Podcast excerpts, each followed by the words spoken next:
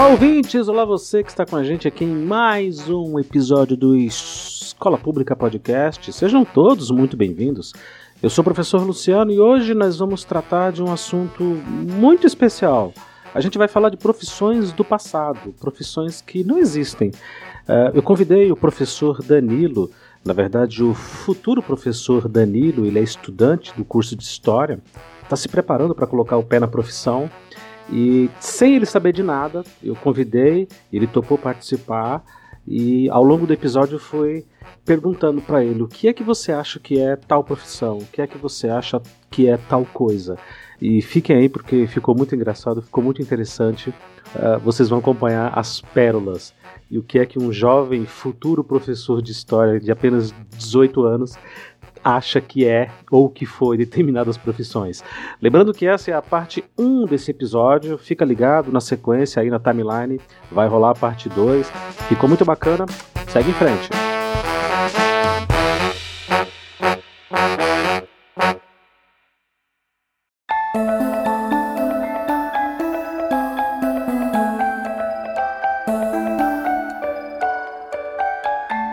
Danilo, você é um jovem professor um jovem, não, peraí, um jovem futuro professor. Você nasceu em que ano? Eu nasci em 2002. Pô, você é de 2002. Em 2002 eu já era velho. 2002 eu já tinha 22. Você tem quanto agora? Eu tenho 18. Você tem 18 anos, é um futuro novo professor. Eu tenho algumas perguntas muito simples para te fazer. Perguntas muito importantes, na verdade. Você saberia me dizer, por exemplo, o que, que é, uh, o que, que era, né? Uh, são profissões antigas que desapareceram. O que, que era um office boy? Você já ouviu falar nesse termo? Office boy? É. Normalmente quando eu, eu, escuto esse termo, eu penso tipo em um garoto de programa. É isso que eu penso quando eu escuto office boy. O office boy é um garoto de programa, é um prostituto. É isso aí, na minha cabeça vem isso. Nossa, essa, se, por essa eu não esperava. Ou se, puxa, ou se puxar do inglês, parece o cara que é o cara de escritório, né? Office, escritório. Aham. Uhum. É, tá, tá, mais por esse lado. Esquece ah, a prostituição, tira isso da sua mente. tá mais por outro lado, continue. Não, então vamos, vamos ir. Então o office, office boy seria o cara do escritório, que fica na mesinha lá, uhum. bonitinho. Uhum. Era o nome de uma profissão, inclusive. Deve existir ainda, mas não, não, não sei. Mas era o nome de uma profissão. Ah, você faz o quê? Eu, eu sou office boy. Não consigo nem de prostituição na hora. você não consegue, né? Você não consegue não, parar. Não, não, parece que tem um cara ali na esquina. O que, que você é? Sou um office boy. Tem o cara, falei, e aí, garoto, como, quanto é que você cobra? Então, eu sou um office boy de classe, então eu cobro caro, né? Ah, mas se for pelo lado lá do escritório, é alguém que mexe nas papeladas, pra mim, alguma coisa assim. Não sei que tipo de papelada é dizer assim. É, é. é o que vem na cabeça. É. Office boy é um garoto de entrega. É um garoto que geralmente era o primeiro emprego de muita gente na minha época. Ah. Mal, mal, mal comparando, é o que seria o motoboy hoje, entendeu? É, entendi. O motoboy é o cara que vai entregar, né? O delivery, que tá muito não, na moda. Ah, não, então, então seria tipo que nem os caras, na verdade, que vem fazer entrega, que nem os caras de entrega da Amazon, que eles vendem moto, seria isso? Isso, isso. Só que ah, sem a tá. moto. O Office Boy, ele, ele fazia entrega só que sem a moto. Ah, entendi, entendi. Era um menino que ficava, geralmente, eu falo menino porque era o primeiro emprego da maioria. Foi o meu primeiro emprego, inclusive, de carteira assinada. Porque antes disso eu trabalhava de outras porcarias totalmente insalubres e infelizes. Mas era o primeiro emprego da, da rapaziada, assim, que, tipo, precisava começar em alguma coisa e pagava muito mal, né? Pagava pouquíssimo, para falar a verdade. Então, por isso que eles aliciavam essa molecada para poder colocar dentro do escritório falar, ah, precisa ir no banco pagar umas contas. Aí você ia com aquele pacote de boletos, numa época que não existia NetBank, e, e é, sabe? Nada disso, nada, nada. Não existia aplicativo de, de online do banco para você pagar. Então, pega o moleque todo dia. Isso era. Você tinha a hora de fazer o banco. Qual que é a hora de fazer o banco? É a hora de você pegar aquele pacote cheio de boleto, um cheque com dinheiro e pagar a conta da empresa. Né? As contas da empresa. Você ficava lá na fila, do, do, do caixa do banco para pagar aquilo ali. Aí tinha que ir no cartório buscar umas atividades também. Aí você pagava as coisas, as taxas no cartório, buscava os documentos no cartório, levava. Uh, buscar entregar encomenda em outras empresas, né? Era uma, o office boy que fazia isso. Então, eu conheci muito a cidade de São Paulo, por exemplo, graças a isso, porque como office boy você andava para cima, para baixo de ônibus, metrô, táxi o tempo todo, o tempo todo. Então, o office boy é isso, é um garoto de escritório, né? Ao contrário do que você está pensando nesse momento, que eu sei que o teu cérebro não consegue, um garoto de escritório, mas que trabalhava fazendo entregas e recebimentos de papel. Né? Ele ia entregar e levar coisas. Era um emprego muito bacana, porque a gente passava o dia inteiro ouvindo música, porque boa parte do trabalho era na rua, buscando, uhum. entregando coisas. E a gente fazia esses, esses, recolhimentos ouvindo música, lendo, eu lia bastante. Né? Às vezes você tinha que pegar ônibus e metrô e mais trem, mais não sei das quantas. E você gastava esse tempo fazendo, é, lendo, né? Lendo bastante, ouvindo. Não existia podcast, cara, na época, imagina.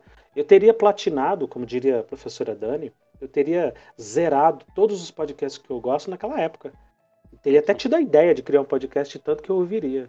Porque a gente tinha muito tempo livre, né? Porque entre chegar e voltar do lugar demorava muito tempo. Eu, eu não sei se existe mais essa profissão, o office boy, né?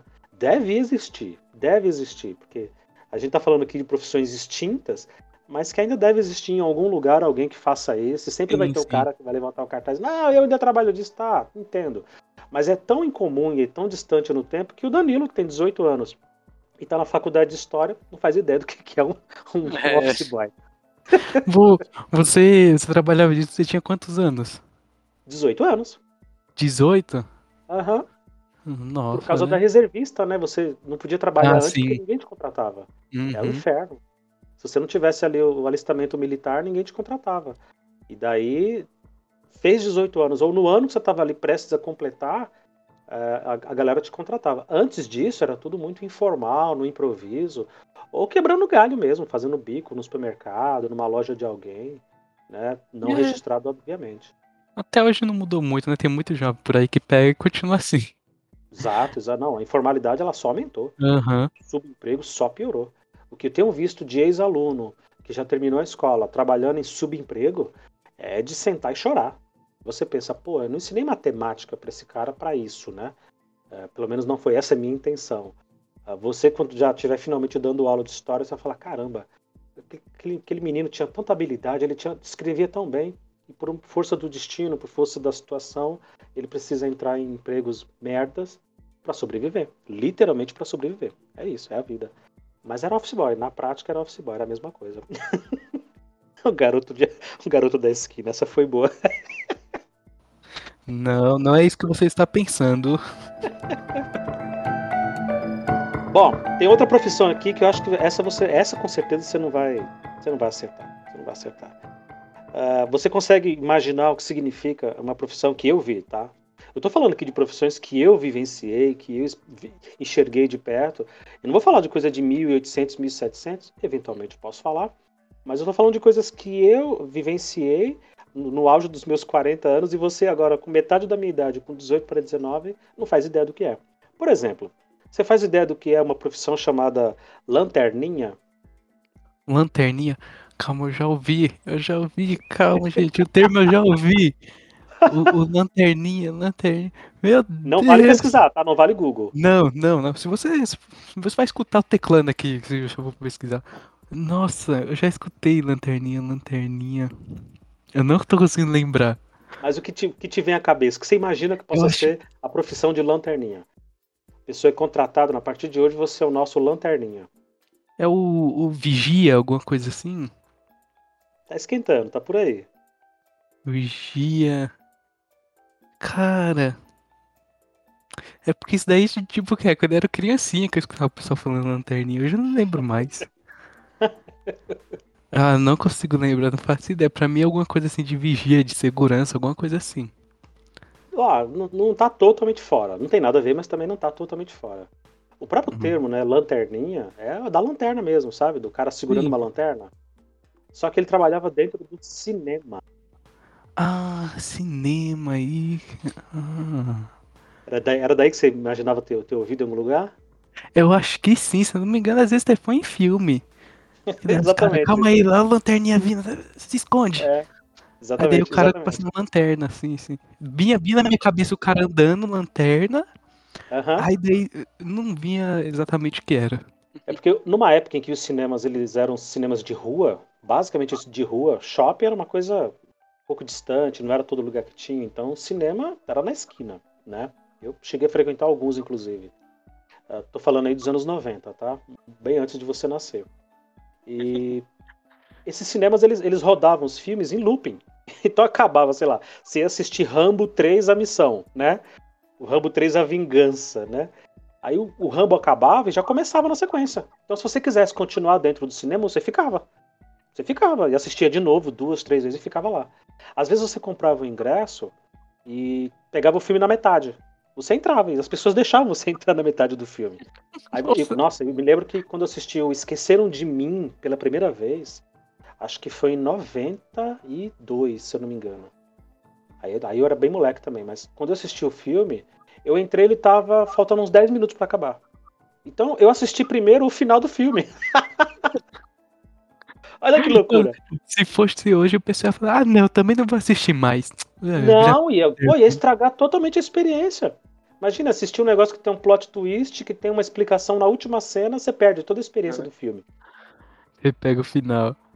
É, e eu assisti o final do filme, aí eu entendi que aquilo ali alguma hora ia fazer sentido, porque eu ia assistir o filme de novo, acabou, acende as luzes, a galera vai embora, entra uma galera nova, né? Boa parte que já tinha entrado no metade do filme continua para ver o resto do filme, começo, aí apaga a luz, começa o filme de novo. É isso, era só o tempo do cara rebobinar lá atrás o rolo de filme e aí começava. Ah, entre uma coisa e outra, o cinema ficava muito escuro e eram salas gigantescas, eram salas assim monumentais. E tinha esse cara chamado Lanterninha que ficava dentro do cinema meio que organizando as coisas ali. Ele era uma espécie de vigia, mas basicamente a função dele era de iluminar o caminho, né? Porque era muito escuro, ele conduzia as pessoas da entrada até a poltrona delas ou ajudando as pessoas a procurar um lugar vazio, com a lanterninha iluminando. Então era como você tá vendo o filme e vê uma luz na sua cara, o sujeito vinha com a luz na sua cara, você vira a lanterninha, procurando um lugar vago, ou até perguntando se você tinha o ticket, você tem o ingresso? Aí você tinha que apresentar o ingresso, mostrando que você pagou e coisa e tal. É nessas horas que eu, que eu lembro do filme, que nos filmes que eu assisti, quando apareceu o Lanterninha, era todo mundo fugindo porque não tinha ingresso. Isso, isso, exatamente. É, é daí que vem o termo, lanterninha. Não existe mais. Essa profissão eu tenho certeza que, que acabou. Você, você não é. se lembra de ter ido no cinema e ter visto um cara lá com a lanterna não. na mão, né? Não. Era só que faltava. Próxima profissão. Tem uma aqui agora que é mais ou menos simples. Talvez você você acerte, mas eu quero que você desenvolva melhor o que, que você acredita que seja. A profissão de datilógrafo. Ah, datilografia. Que era o cara da, que aprendia a utilizar a máquina de escrever, fazia o curso todo para a máquina de escrever uhum. e ela tec, tec, tec, tec, tec, tec, tec, tec uhum. redigia. O pessoal ia passando as uhum. coisas para ele, ou trabalhava, um ia falando, ia falando as coisas e ele ia digitando o que o outro estava falando. É o trabalho Exato. de trabalhar com a, com a máquina de escrever, de datilografar. Isso. Minha avó fez esse curso. Sua avó fez? Minha avó fez. Ah, que legal. Eu também fiz. Eu não sou seu avô, mas eu não tenho a idade de sua avó, mas eu também fiz. Minha avó tinha Cara. uma máquina de escrever, eu gostava de ficar apertando assim, fazendo uns barulhinhos. Ah, você viu então, uma de perto? Eu vi, vi. Mexi ah, tudo. Por isso que você sabe. Então, então isso ajuda bastante, né? É, sim, sim. É que nem a galera que hoje tem, tem é, proximidade com os LPs de vinil, por exemplo, os discos né, de vinil, aí entende mais ou menos o que é. é eu, eu, fiz o curso de datilografia. É que assim, eu tô falando de uma época em que eu fui adolescente, nos anos de 1990. E foi uma transição absurda, que eu acredito que é exatamente o que nós estamos vivendo agora, uma nova transição. Aí a gente é. chama isso de paradigma, né? Vai quebrando uma coisa e começando outra. E naquela época você ainda estava com restinho ainda de datilógrafo, você tinha que ter o curso de datilografia para você datilografar as coisas. Para você trabalhar no escritório, basicamente, você tinha que ter essa, essa habilidade, né, essa, essa facilidade, mas já tinha os computadores. A partir de 95, com o Windows 95, que foi o primeiro uhum. Windows que pá, explodiu a cabeça de todo mundo, Antes tinha o 3.11, mas aí não conta porque nem todo mundo tinha computador. A partir de 95, começou a ter essa mescla. Caramba, a gente faz curso de datilografia ou de informática? E chegou uma hora que mesclou, virou uma coisa só. Aí chamava-se curso de digitação. porque você faz aqui o Microsoft Word, Excel, M-Office, não sei das quantas. As escolas, essas escolas de, de tecnologia, da Databyte, não sei das quantas, elas tinham cartazes enormes do lado de fora, dizendo assim: faça o seu curso de digitação. Eu fiz um curso de digitação, porque se você não soubesse aquilo, você não sabia digitar. Você não sabia operar um microcomputador. Não era nem computador, era um mas era o quê? Mas, mas era o que? Tipo, saber como colocar os acentos? Era o quê? Era saber mexer no computador no geral, em tudo? Era um pouco de tudo, mas basicamente ah. era aprender a digitar X palavras por minuto, né? Ah. Digitar tantas palavras por minuto, tantos caracteres por segundo. E Entendi e tem a posição, né? Cada dedo, as letras no teclado, eu tô olhando pro meu teclado aqui no computador agora. Eu também as tô. As letras elas têm uma disposição já justamente para isso, uhum. para cada dedo, né? Nossa, isso daí, eu... isso daí me leva à loucura, porque eu fico pensando, quem foi o cara que pensou que tem que deixar é. o teclado nesse formato para você poder digitar é. rápido?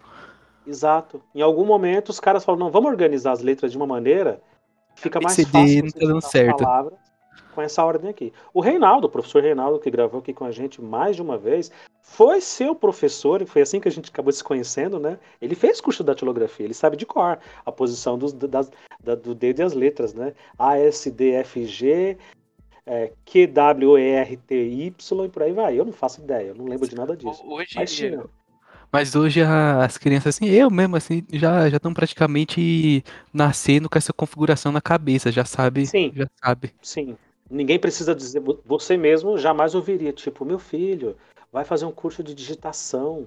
Aí você, ué, hum. será que eu tô escrevendo errado? É por isso, né? tô mandando fazer o curso de digitar Não, as palavras corretas. Você falando aí de saber onde tá a posição da, das letras, né? Eu e meus amigos na escola, às vezes pegavam uma folha e ficava lá, montava o teclado, já vinha na cabeça, montava o teclado na folha, as uhum. letras tudo certinho. Então eu acho que por é. isso que pessoal já, já tô falando, já vem a configuração. Eles implantaram, fizeram a DLC e botaram lá aqui, ó. Disco rígido, pá. Pronto, DLC Sim. instalada, então pronto. Tipo Matrix. É, é tudo mais ou menos adequado para facilitar. Mas a gente usa isso quase que instintivamente, né? A gente não, não pensa tipo, ó, oh, essa tecla está aqui, o A está perto do S, porque provavelmente a gente usa mais essas letras dentro das palavras, né? Só, só essa frase que eu falei agora tem um monte de AS, AS, AS, entendeu?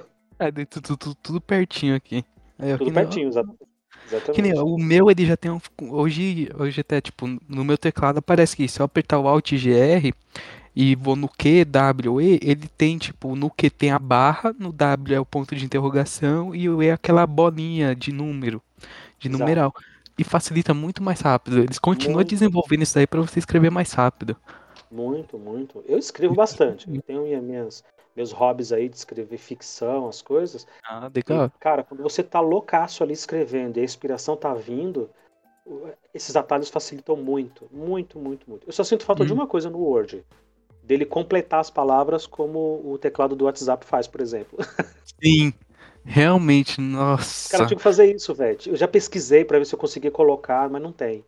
Porque tem, tem palavras que você começa a escrever, ele já podia te dar sugestão e você sair dando ok, ok, né? Pra ir formando frase. Lá. E aí, Bill Gates? Então, é. tô esperando. Aí, Bill Gates, cadê você agora? Cadê seu Cadê? Deus? Por falar em velho, eu tive também na minha carteira registrado, minha, que nem existe mais carteira de trabalho física agora de papel, ela é tudo digital.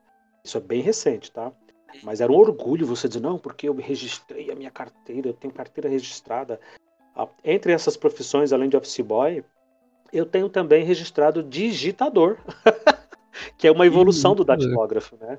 Em, em, algum momento eu trabalhava ali numa gráfica, digitando uh, o dia inteiro, sabe? Panfleto, cartão de visita, uh, folder desse de, de, de, pizzaria, essas coisas. E eu ficava ali o dia inteiro fazendo aquilo, digitando e, e, e montando a, a, parte gráfica da, da, imagem, tratando imagem no Photoshop. E vai registrar de quê? Aí eu conheci o rapaz da, da da contabilidade, o mesmo que me registrou como contínuo e não office boy, E eu falei, cara, coloca digitador para mim, não coloca datilógrafo não, que fica zoado. O datilógrafo é muito velho, já era velho. E ele colocou digitador. E também tinha uma faixazinha no salário um pouco melhor ali. É isso, coisa de velho, papo de velho. Essa profissão agora já vem instalada com todo mundo. Excelente. A pessoa já vem com isso de fábrica, né? É. Já vem no HD. Cara, fantástico, gostei. Já vem no HD da pessoa. Não, você vai fazer o curso de digitador? Não, eu já sei. Desde dois anos que eu já sei digitar. uh, tem uma outra profissão muito bacana também. Deve existir certamente. Se eu não me engano, tem até curso universitário ainda para essa profissão. Mas ela caiu completamente em desuso com, com a internet. Completamente, completamente.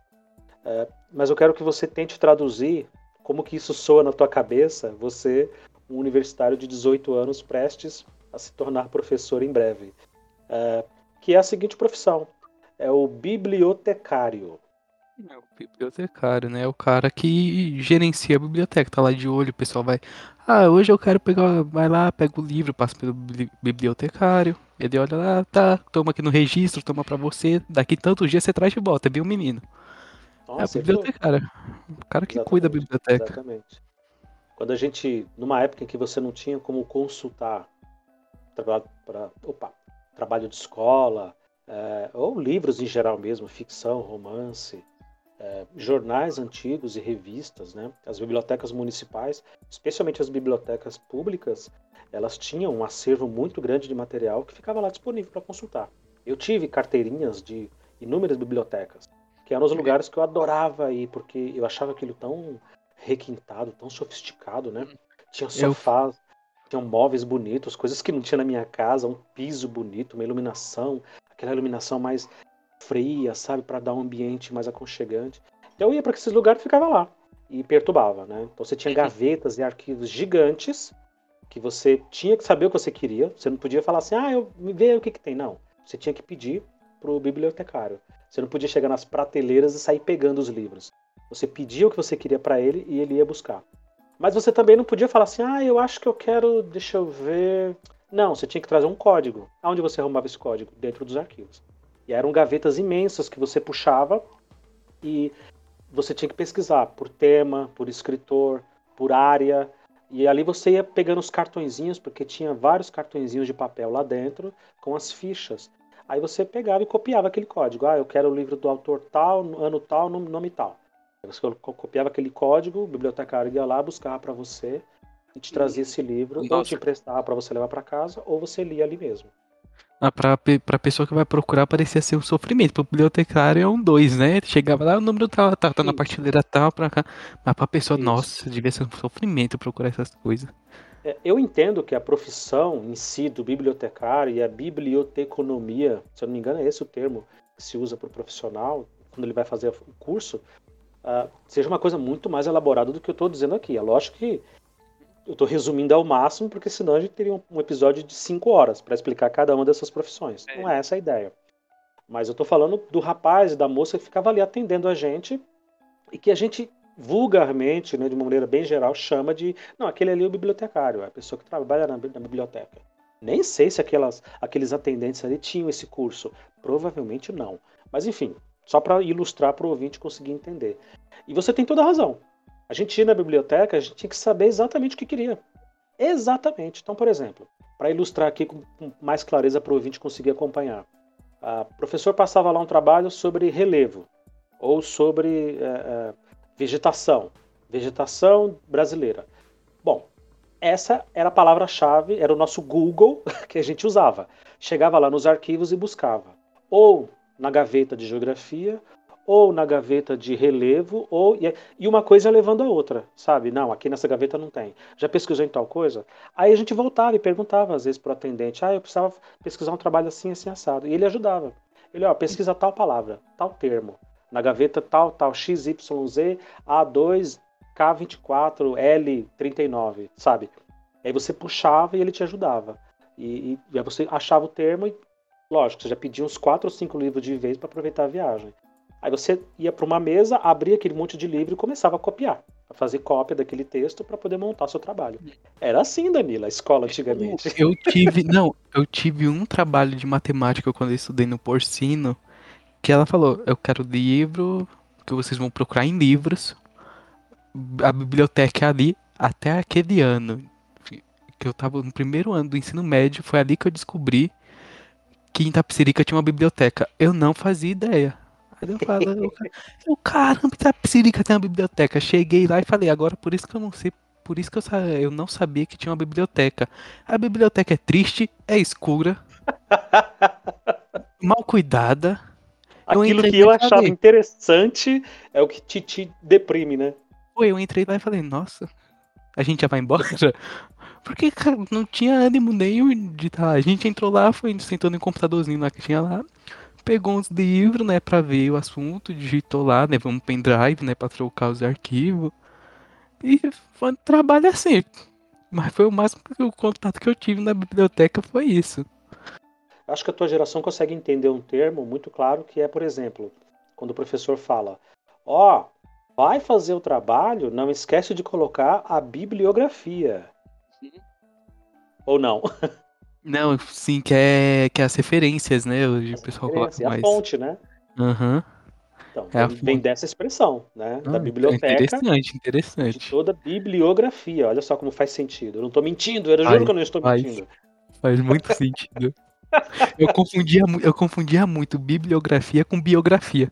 Eu, eu mais novo ficava, né? Aí descrever a biografia na bibliografia. Confundia. Os termos são muito parecidos. Acho que por isso que mudaram. não, não mudou, continua sendo. Biografia e bibliografia. Sim, biblioteconomia.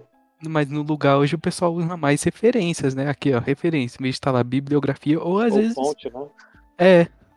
É isso aí. Bora pro próximo. Bora. Muito bem, e esse papo continua numa segunda parte, tratando sobre profissões do passado e sobre o que o futuro professor Danilo pensa e acha o que é cada uma dessas profissões, desses nomes estranhos e engraçados para ele. Para você que ficou com a gente até aqui, meu muito obrigado. Segue a gente nas redes, acompanha o Instagram, Facebook, Twitter, tudo, tudo. Escola Pública Podcast, o site, né, .com.br. Acompanhe a gente e até a próxima.